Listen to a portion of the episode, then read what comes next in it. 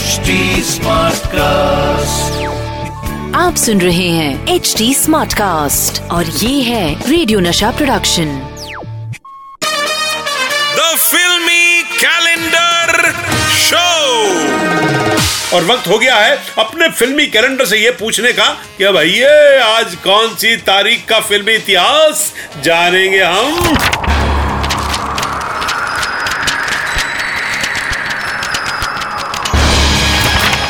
आज मेरे कैलेंडर ने जो तारीख निकाली है वो है 27 मई 1977 हाय हाय हाय। क्या तारीख निकाली है कसम से? 27 मई 1977 और आपको बताऊँ, इस दिन पर्दे पर आए थे तीन भाई, जिन्होंने बदमाशों की की थी जम के धुनाई, और गर्लफ्रेंड्स को थी मोहब्बत की ऐसी ट्यून सुनाई कि पब्लिक ने दिल खोल के ताली बजाई। और मनमोहन देसाई जी ने खूब की कमाई। दोस्तों, ये फ़िल्म थी 27 मई 1977 की superhit film Amar Akbar Anthony. Amitabh Bachchan, Vinod Khanna, Rishi Kapoor, Neetu Singh, Shabana Azmi, Parveen Babi, Pran Nirupa राय और जीवन। म्यूज़िक लक्ष्मीकांत प्यारेलाल का और गीत आनंद बख्शी के। आपको बताऊँ दोस्तों कि मनमोहन देसाई जाने जाते हैं मसाला फ़िल्मों के सुपर हिट डायरेक्टर के तौर पर। उनका पब्लिक की नब्ज पकड़ने का हुनर बड़ा ही कमाल का था। अगर डायरेक्टर नहीं बनते ना तो कदम उड़ान जाएगी डॉक्टर बन जाते खैर, आपको बताऊँ कि अमर अकबर एंथनी बनाने का आइडिया उनको कैसे आया? दरअसल एक दिन मनमोहन देसाई अखबार पढ़ रहे थे। यार, वो रोज अखबार पढ़ते थे। एक दिन तो किस्सा सुनाने के लिए बोल रहा हूँ। तो खैर, उन्होंने अखबार में एक खबर पढ़ी थी, जो एक औरत के बारे में थी, जिसके तीन बच्चे एक ही रात में कहीं खो गए थे। इस औरत पे क्या गुजर रही होगी, ये सोचकर ही मनमोहन देसाई ने अमर अकबर एंथनी बनाई। वाह, अखबार पढ़ के सुपर हिट फ़िल्म बना डाली। मैं भी अखबार पढ़ूँगा। किधर है अखबार? अबे भैया, किधर है? कहाँ रख हाँ ये रहा।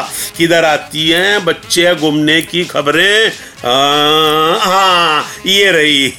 कल शाम से एक बच्चे की माँ लापता, है? ओए, एक बच्चे की माँ लापता? बच्चे का रो रो गया, बुरा हाल। वो उसका फेवरेट झुंझुना लेके चली गई। अरे यार, अब मैं क्या फ़िल्म बनाऊँ रहने दो जी। दोस्तों, ये फ़िल्म साल 1977 की हाईएस्ट ग्रॉसर थी। इस फ़िल्म में ये जो कव्वाली थी, आपको बताऊँ दोस्तों कि इस कव्वाली के लिए आनंद बख्शी साहब को बेस्ट लिरिसिस्ट का नॉमिनेशन मिला। और साथ ही मोहम्मद रफी साहब को बेस्ट सिंगर का नॉमिनेशन हासिल हुआ। दोस्तों, इस फ़िल्म के लिए अमिताभ बच्चन को बेस्ट एक्टर का अवार्ड मिला। और बच्चन साहब ने काम भी कमाल का किया था। मगर आपको बताऊँ कि बच्चन साहब का वो यादगार सीन, वो जो उन्होंने जबस्को से पिटने के बाद कांच के सामने खुद से बातें की थी। हाय देख देख देख देख पक्का इडियट लगता है तू हम्म? वही सीन।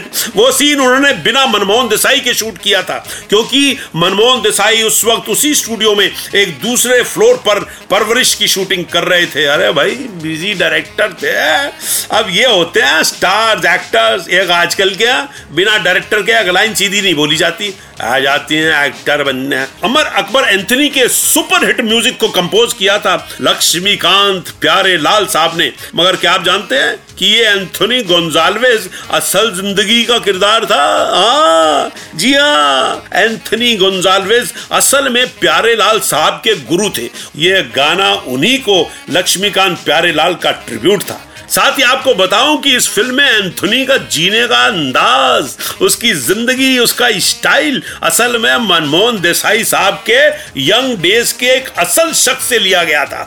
इस फ़िल्म के लिए लक्ष्मीकांत प्यारे लाल को बेस्ट म्यूज़िक डायरेक्टर का अवार्ड भी मिला। साथ ही कमलाकर साहब ने बेस्ट एडिटिंग का फ़िल्म फेयर जीता। एडिटिंग बहुत ही मुसीबत का काम है भैया।